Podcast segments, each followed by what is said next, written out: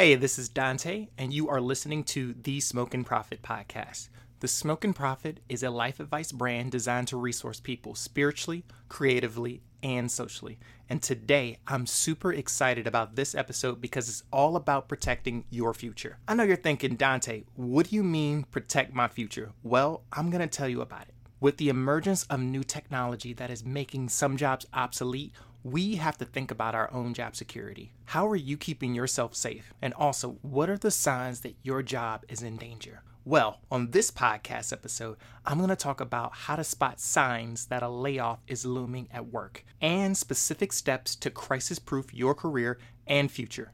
Are you ready? I know I am. So let's get started. Technology is constantly evolving, and with things like AI here to stay, we have to keep a watchful eye on our career but also our future. Companies are making changes to stay competitive, be it downsizing, restructuring, or laying off employees.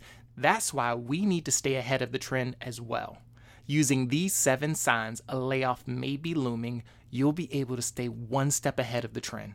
Number one, check your company's quarterly earnings. This can give you some insight into how well the business that you're working for is performing and detect early signs of trouble. If earnings are lower than expected or they show a downward trend, it might mean that the company you work for is struggling financially and looking for ways to reduce costs. Number two, watch the news for reports about fines, lawsuits, or regulation violations. Legal or ethical issues signal trouble and pressure from stockholders, customers, or regulators, and this impacts the stability and the workplace. These things impact a company's earnings and profitability, which can have lasting effects on their growth, how they hire, and who they fire. Number three, pay attention to the mood and tone of your managers and your coworkers. If they seem stressed, anxious, or unhappy, they could be showing something is wrong without saying that something is wrong. They might know something you don't or fear for their jobs, if you notice a change in their behavior or their attitude, it might be a signal that something bad is coming. Number four, look for changes in your workload or responsibilities. Do you have less work to do?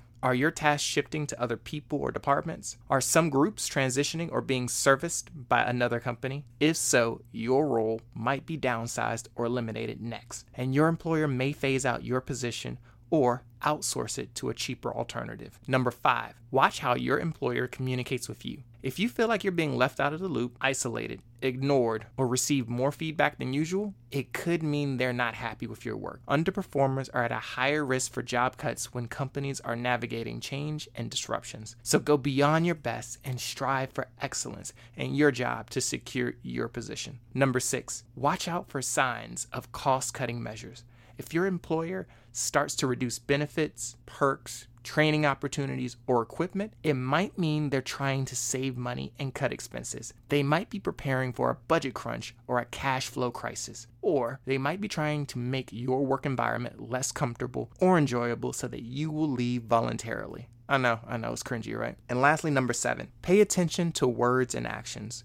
Words like transition, restructuring, overlapping roles, reorganizing, outsourcing, and underperforming. Also, watch for actions like streamlining operations, job title changes, mergers, and selling assets, including parts of their business. These things are red flags for change that could affect your job security. If you notice any of these signs, don't panic, make moves. By recognizing these signs, you can take proactive steps to secure your career and crisis proof your future. Whether you suspect your employer is at high risk or not, it's always a smart move to prepare. That's why you should always keep your resume updated with highlights of your achievements. And I don't mean like, oh, I updated it since the last time I got a job. I mean updated regularly, quarterly anything that you've done recently that says, hey, I am doing well at this job, update it. So that way, not only do you have it available in case somebody else wants it, but also it's a reminder to yourself as well. Also, you should continually look for ways to learn new skills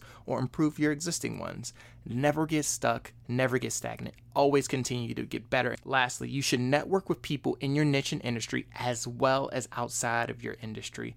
This is a great way for you to be able to connect just in case you lose your job.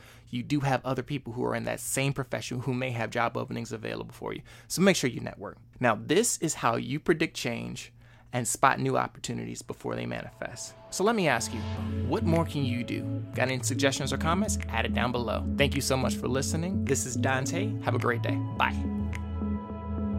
Spiritually, creatively, socially, spiritually, creatively, socially. Do life,